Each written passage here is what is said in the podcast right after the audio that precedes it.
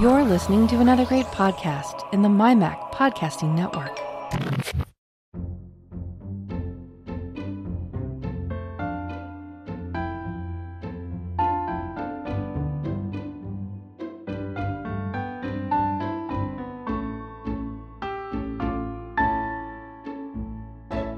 Hi, folks, and welcome to episode 57 of the Let's Talk Photography podcast. I'm your host, Bart Busschots, and this is the show for June 2018.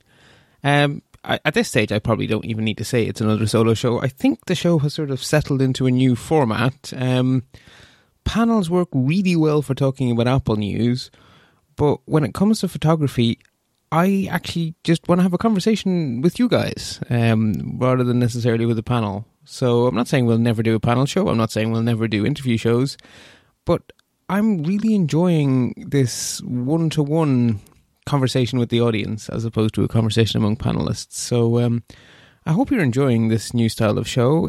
If not, let me know. And if you are, let me know. I guess feedback, please, is what I'm saying. You can do that over at let's-talk.ie. Anyway, last time it was a very probably the most um, heart of my sleeve show I've ever done on any podcast. I think.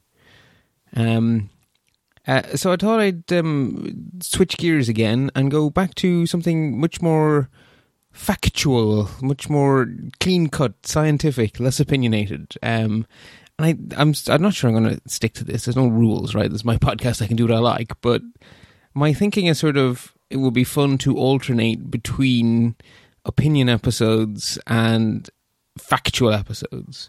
And so since last time was very, very, very opinionated, um, let's try and make this one nice and factual. So what are we going to talk about today? We're going to talk about image sensors, the actual heart and soul of every digital camera. And let's face it, we have an awful, awful lot of digital cameras in our lives these days.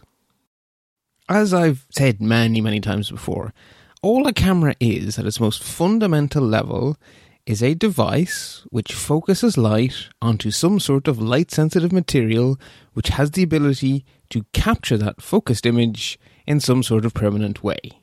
So initially, we we pretty much always do it with lenses, right? That, that's how we focus the light. So we have a lens which focuses the light onto some sort of light sensitive something, which then records the image. So initially, we used plates of metal coated with chemicals. Um, very, very initially, uh, Mr. Daguerre figured out that certain salts of mercury were light sensitive. Um, this wasn't very healthy, um, which resulted in the phrase "mad as a daguerreotypist" because, well, you had to heat the mercury.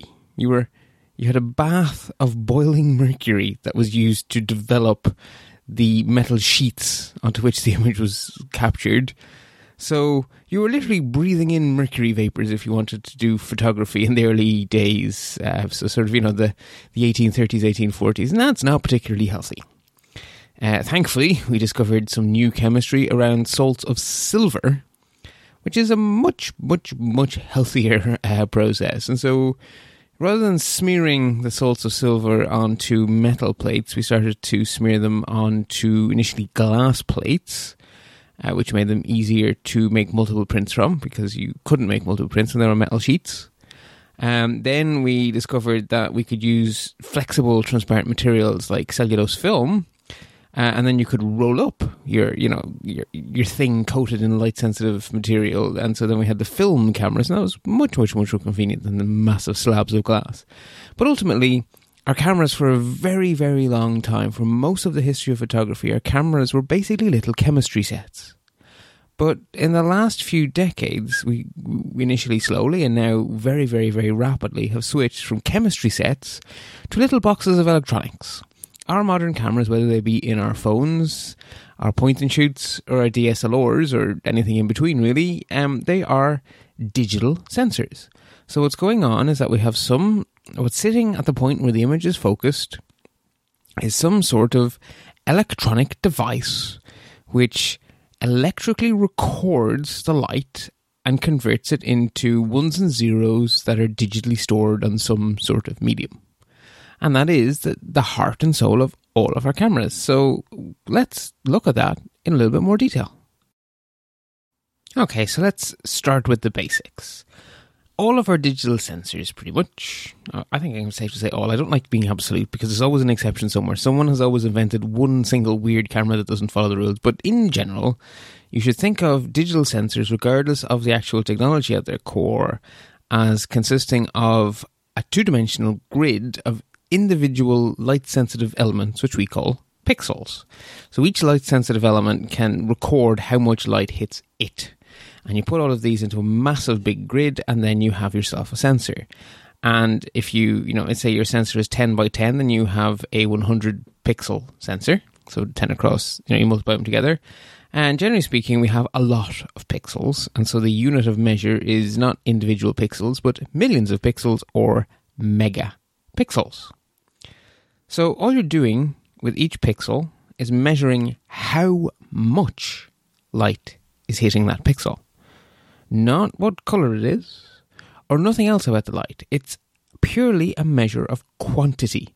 How many photons of light walloped into this little piece of image sensor since we started the exposure? So, how do we get color images if what we're measuring is intensity, right? All you know is how much light, what you have yourself is an inherently monochrome medium, which was also true in early chemi- chemical photography, right? It was the, these light sensitive chemicals, generally speaking, picked up how much light was hitting them, not what color of light. And color photography took a long, long time to be discovered, and the chemistry is oh so far above what I understand of chemistry. Yeah, it's a low bar. Chemistry was never my strong point, but anyway, I I diverge. Um, digress even. So, how do digital cameras square this circle? So, all we can measure is how much, but what we want is what color it is and how much. Well, the answer is that we use we put a grid of filters in front of the grid of pixels.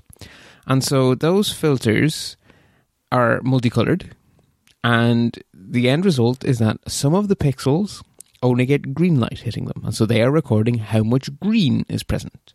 Some of the pixels only allow red light through, or some of the filters only allow red light through, so some of the pixels are recording how much red light there was. Some are recording how much blue light there was, that gives us RGB, red, green, blue, that's enough to reconstruct color information.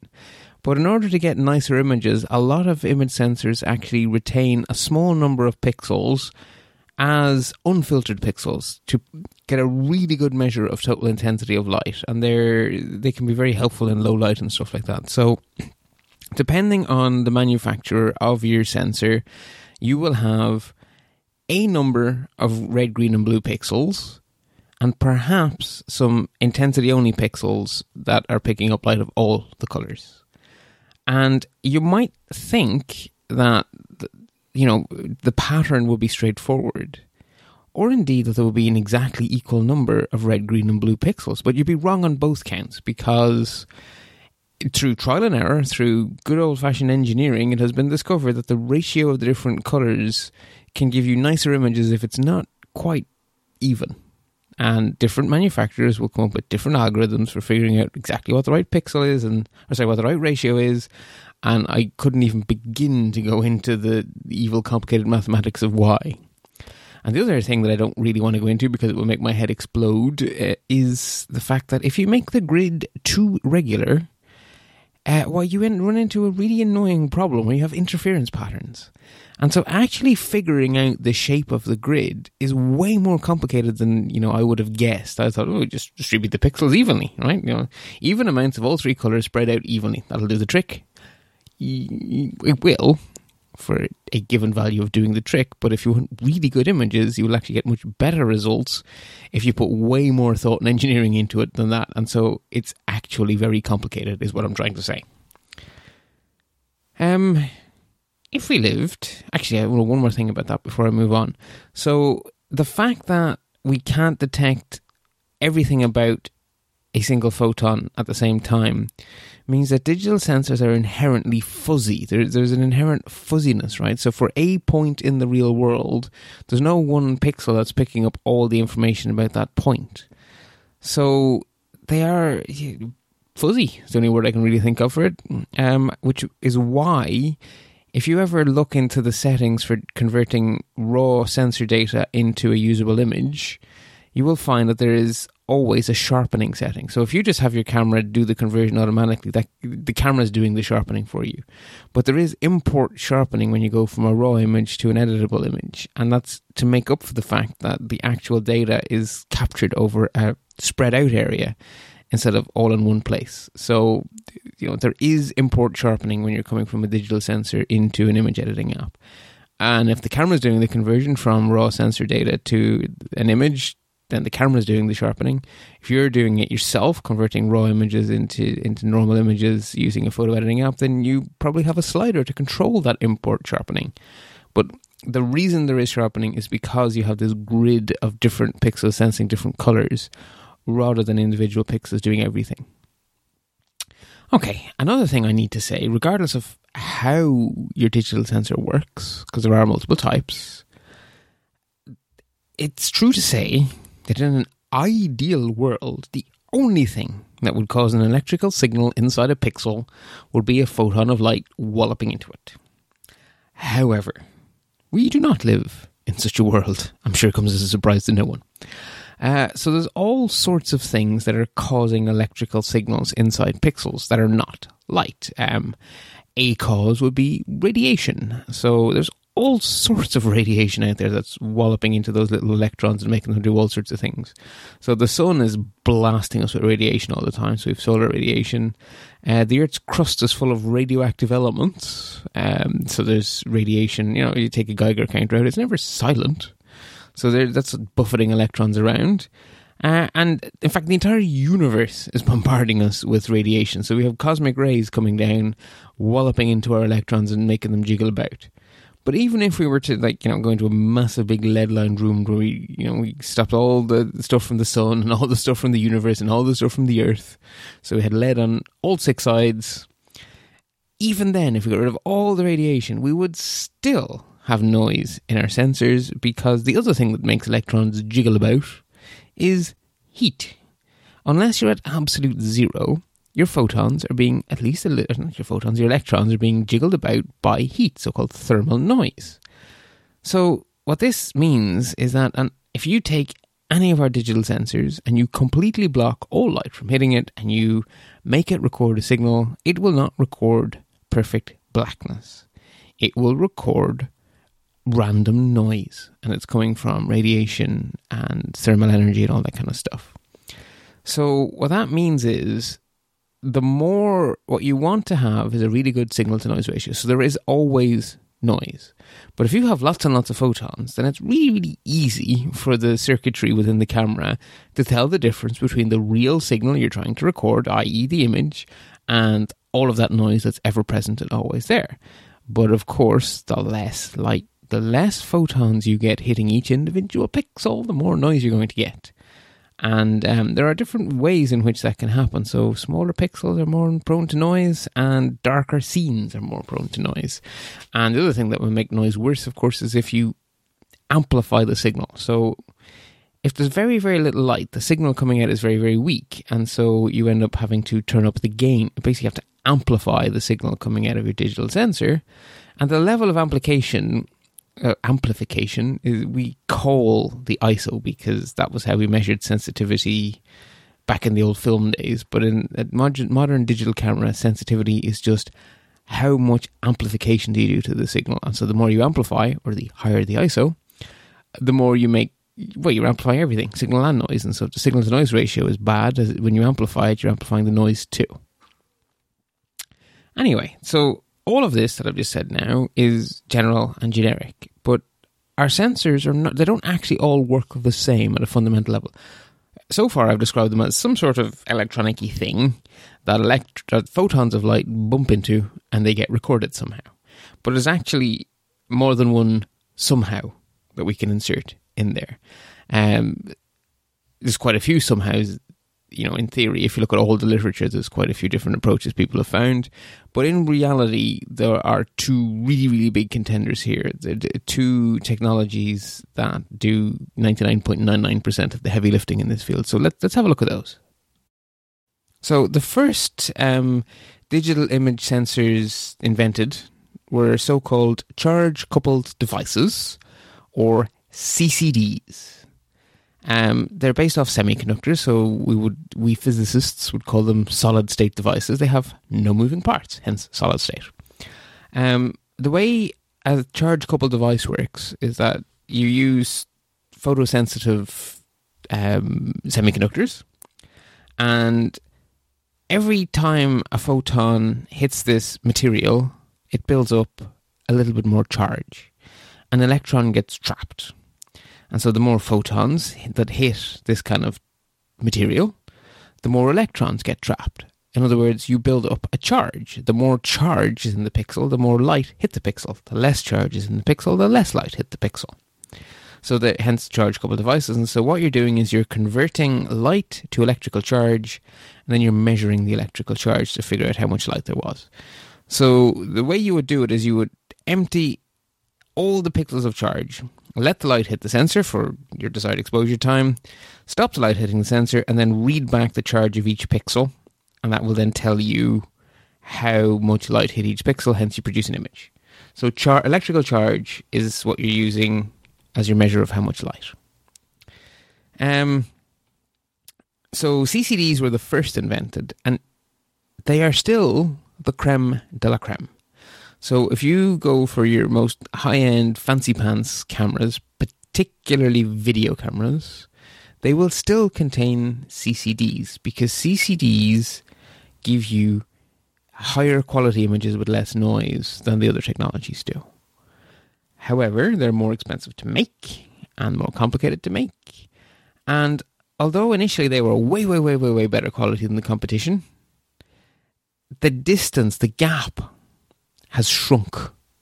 And so we can make image sensors with other technologies that are way, way cheaper and are almost as good as CCDs these days. So actually, today, it's true to say that almost it is almost certain that every modern camera that you own does not contain a CCD. It contains what we'll talk about next.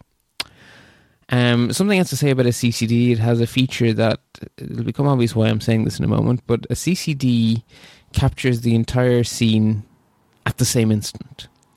So it's much more like an old fashioned photograph, whereas the other technology we're going to talk about is often read one line at a time, and that, that has side effects. Okay, enough teasing. So CCDs were first, CCDs are still best, they used to be way, way better than everything else. Now they're just a little bit better than everything else. And it is extremely unlikely that anything you buy today will have a CCD in it.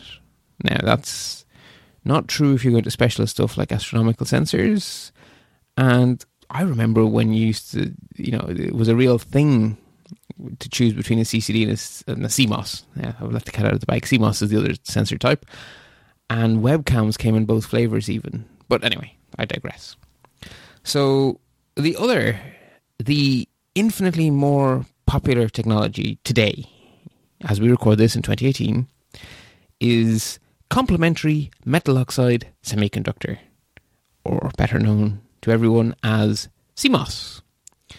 And CMOS sensors are examples of something called active pixel sensors, or APS.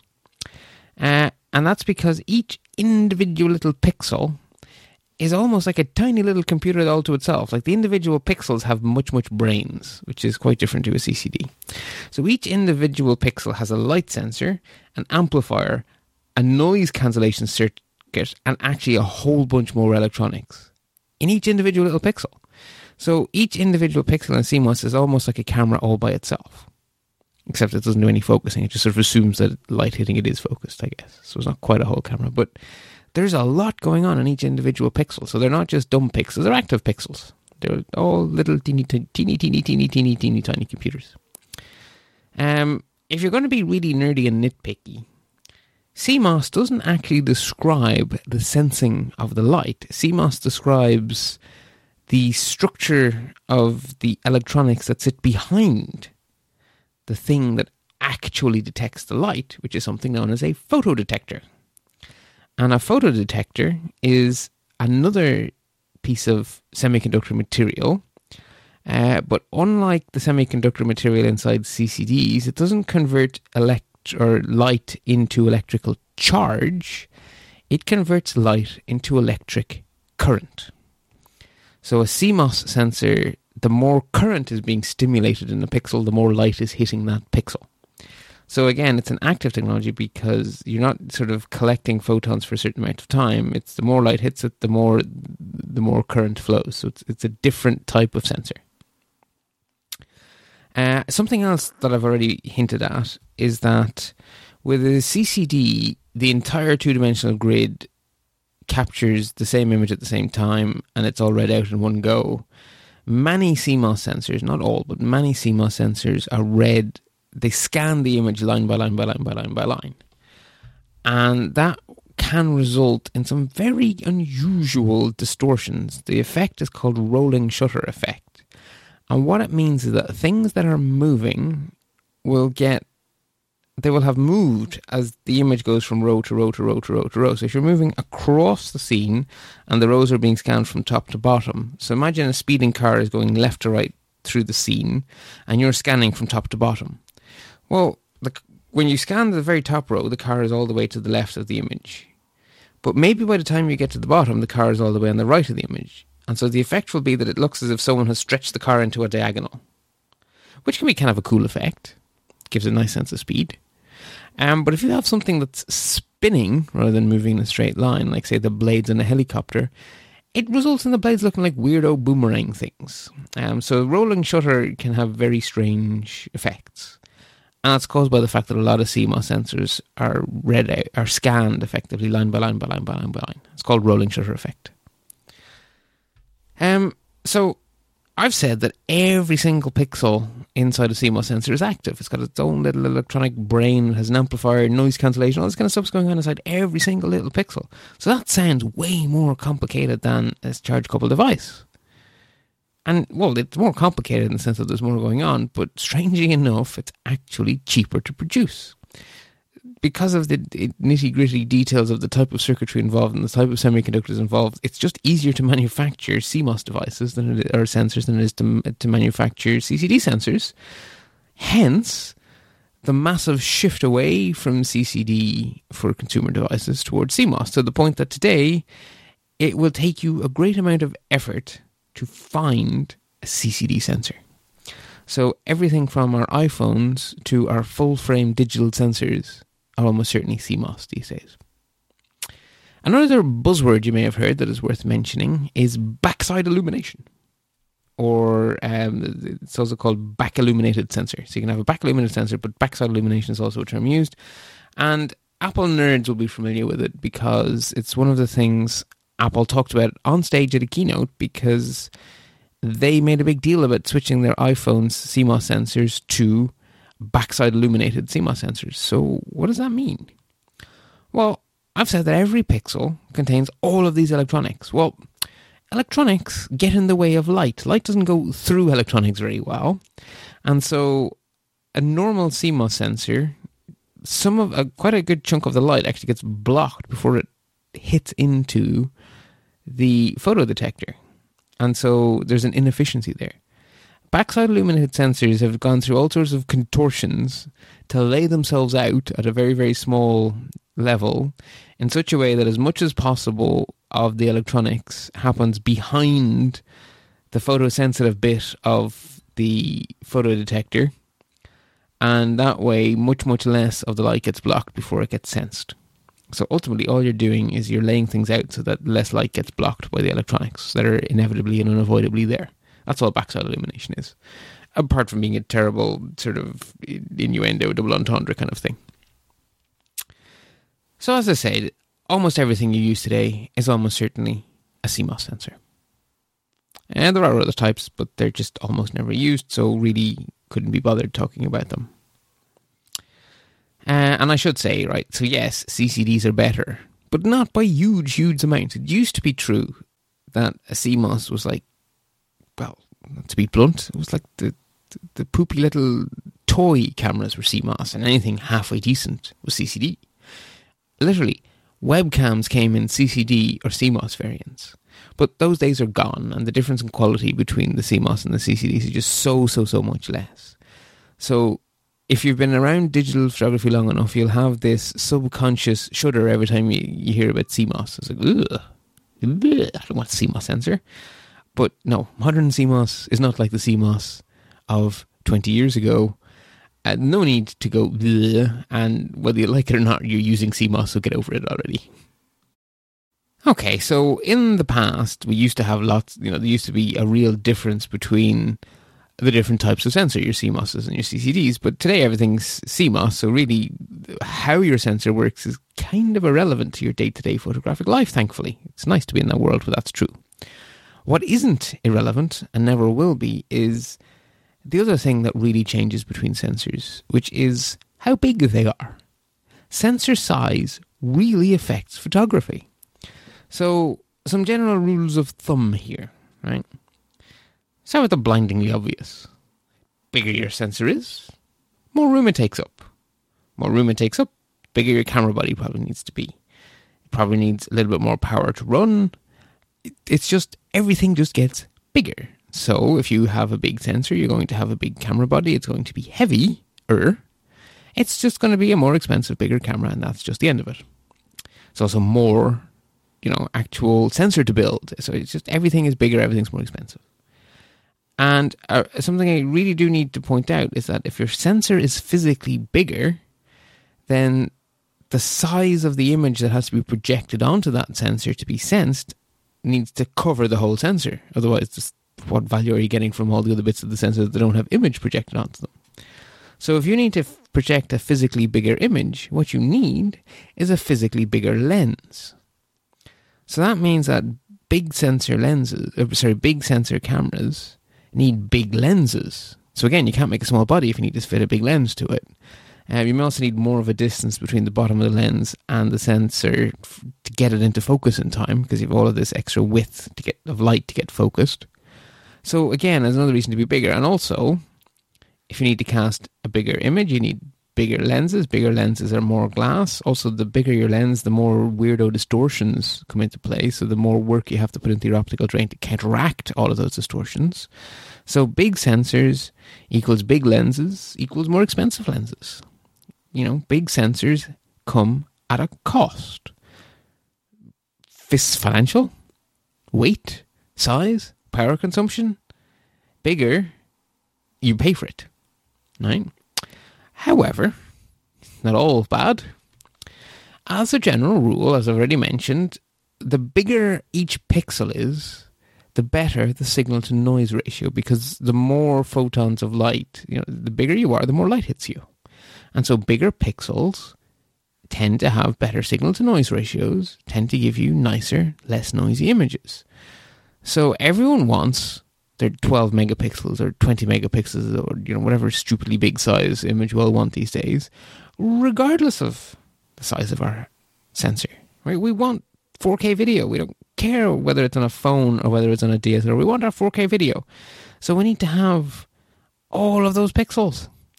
And if you have a teeny tiny sensor like in your iPhone, or if you have a massive big 5D Mark II or something, if they're the same number of megapixels but the sensors are vastly different size, well then each pixel must be a vastly different size.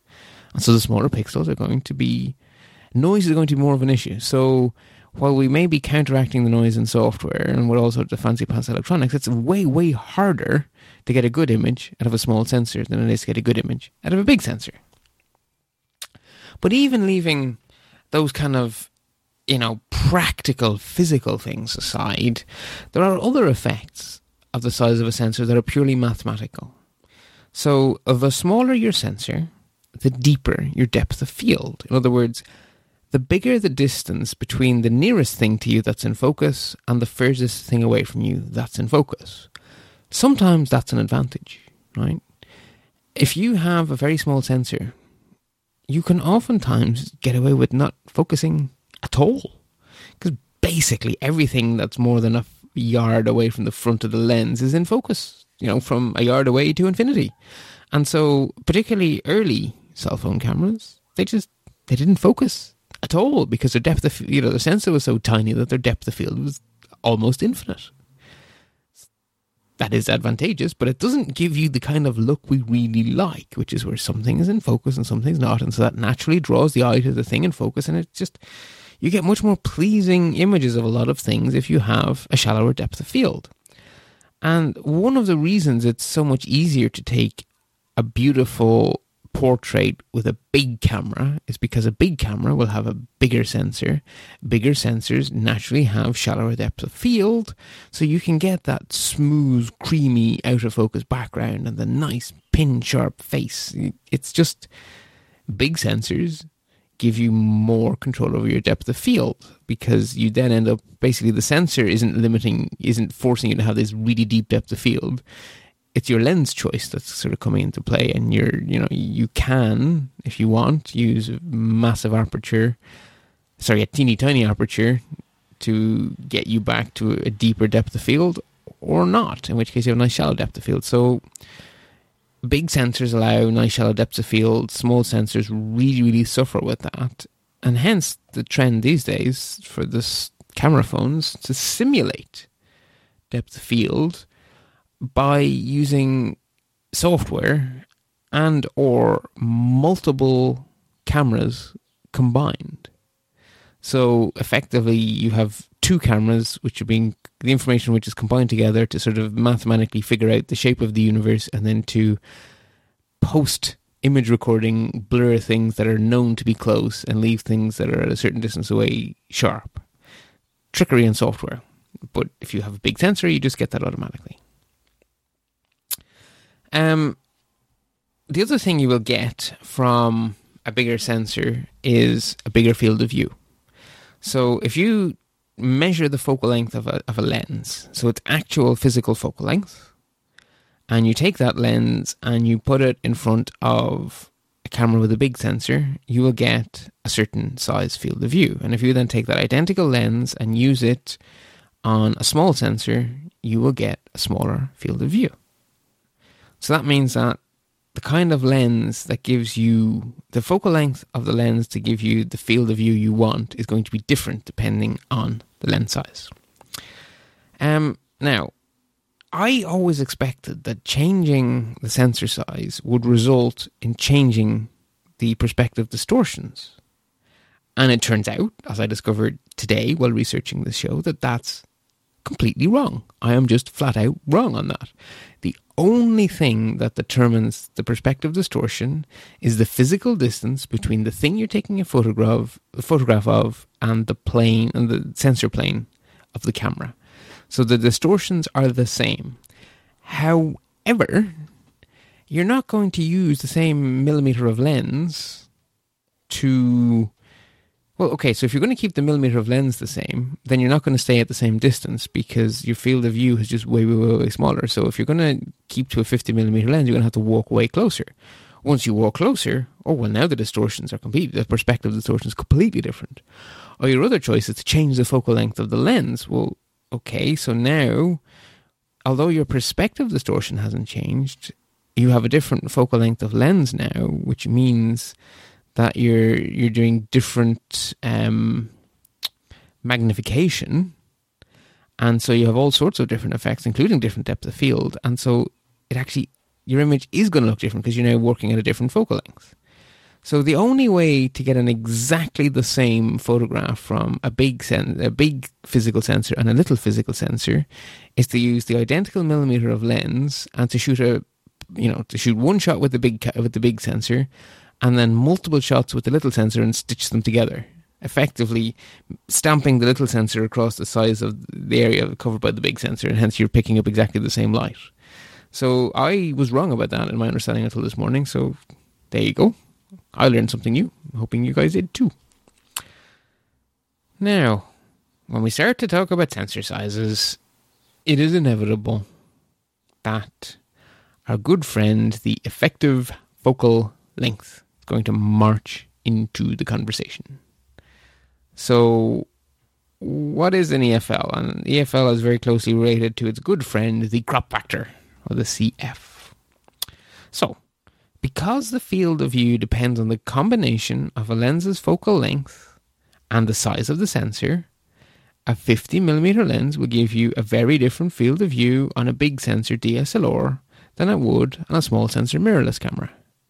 So, yes, they're both 50 millimeters, but no, the field of view is completely different. Uh, and in practical terms, field of view is actually what we care about, right? What we care about is how much of the world is in this picture.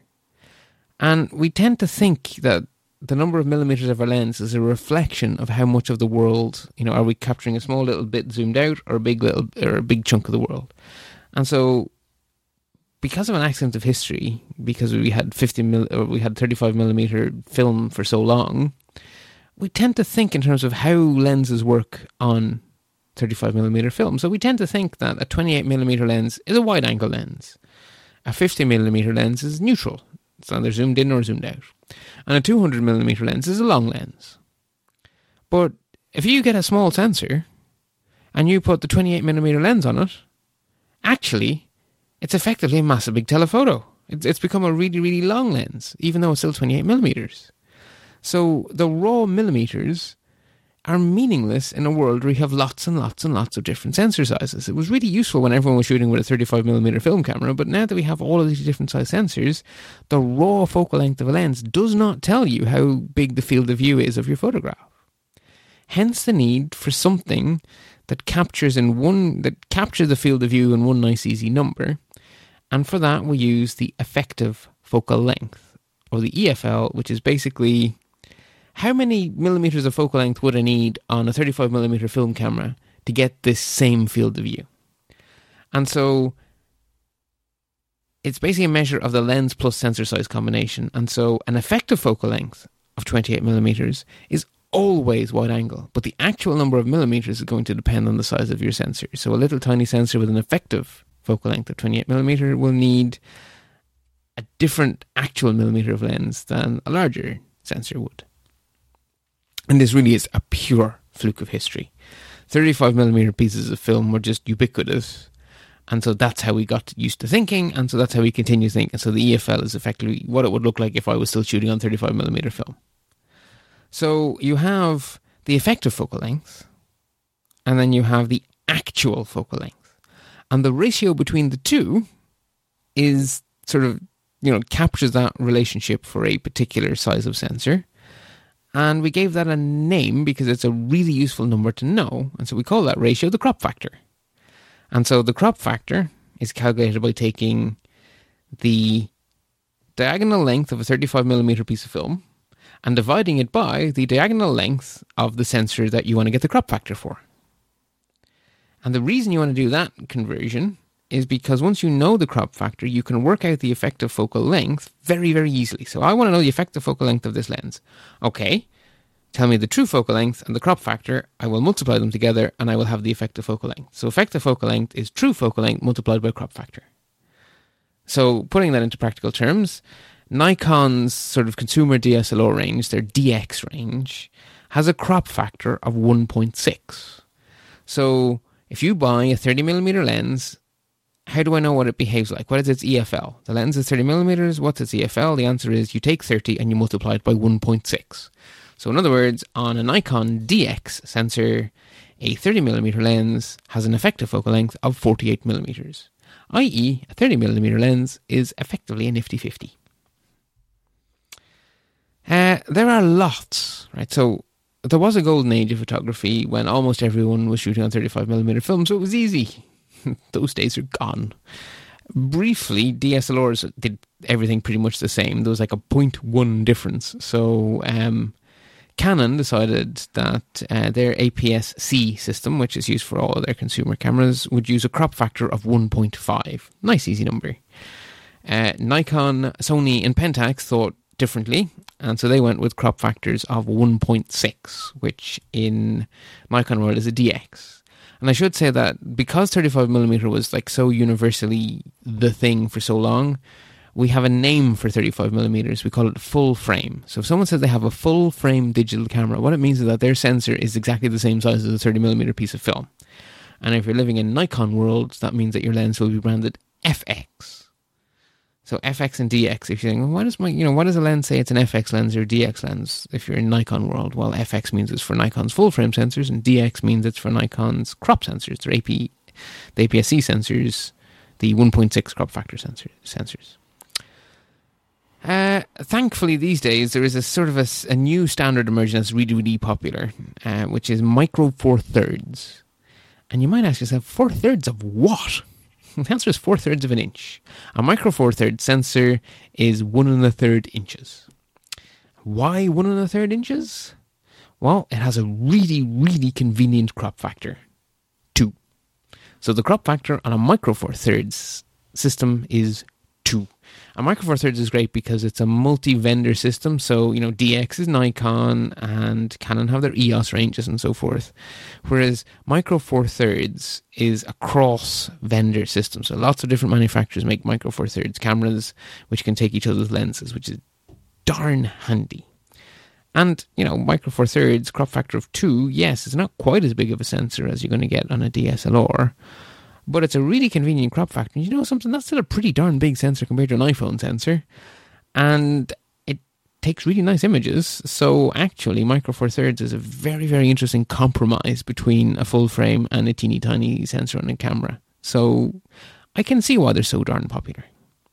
Just purely for context, um, point and shoot cameras tend to have crop factors between 4 and 6 and camera phones like your iPhone will have crop factors of around 7, so between 7 and 8 ish.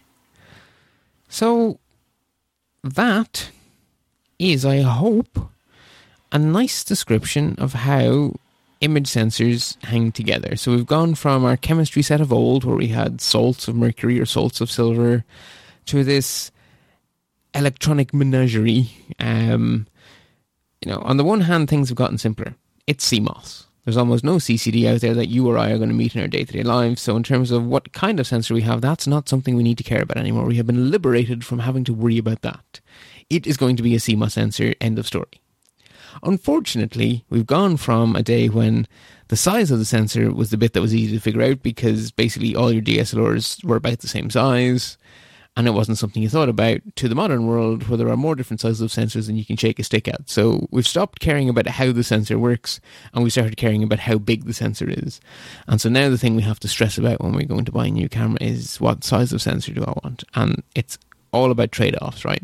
Bigger sensors will tend to give you less noise, nicer images, better control of your depth of field.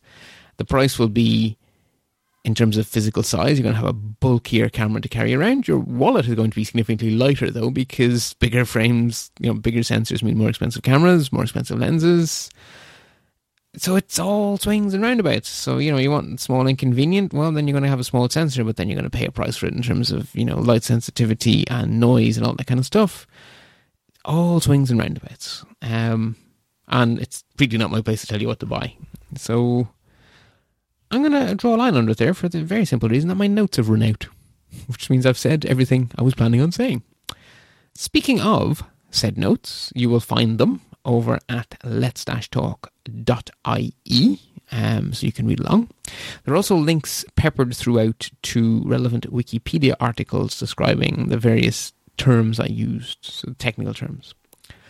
Uh, while you're enjoying the show notes, you will find three no, more than three. You will find a, a number of large blue buttons under a heading Support the Show. Please consider supporting the show.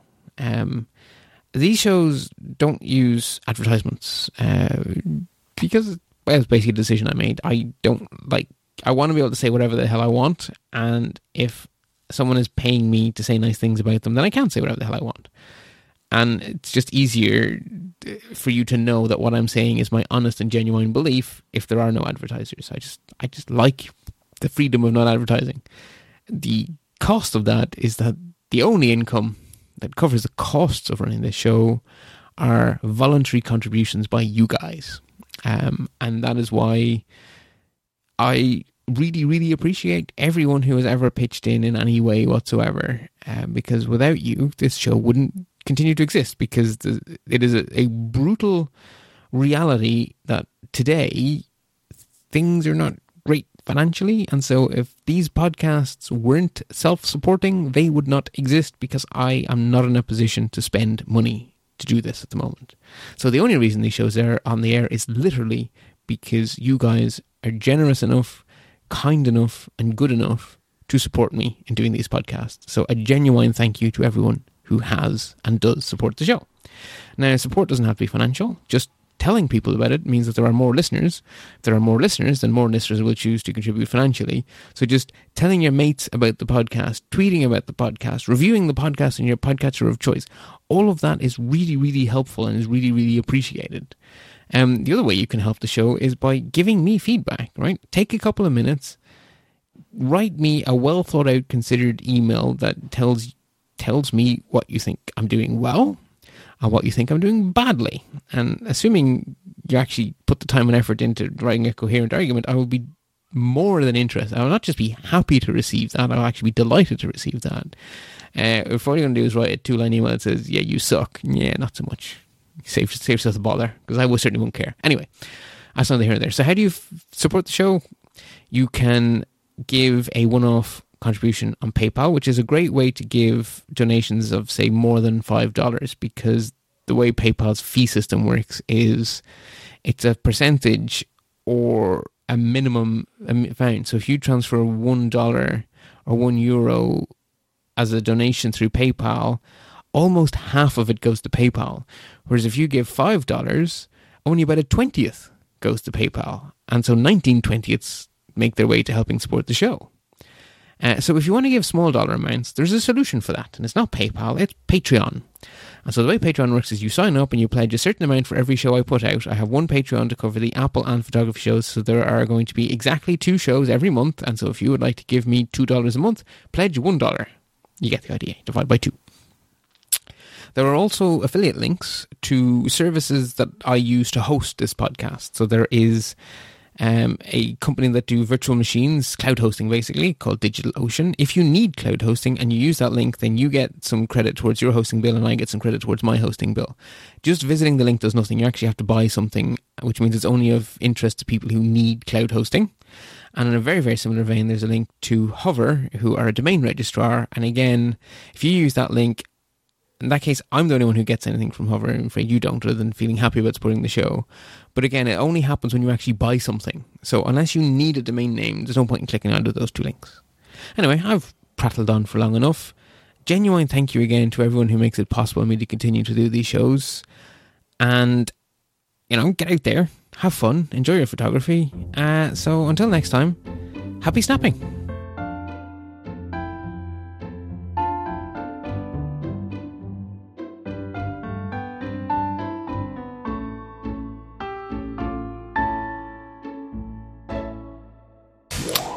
Listening to another great podcast in the MyMac Podcasting Network. Hi, I'm Jake Adams. And I'm Peter Searle. And together we are Nanobytes. All right.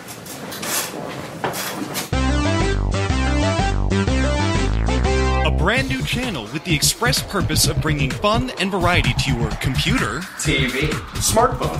or anywhere else. We've been making content in different forms on this site for years now. But we figured now was as good a time as any to really knuckle in and do something a bit more focused. But Jake, Yeah, Pete. what kind of videos can you expect to watch here?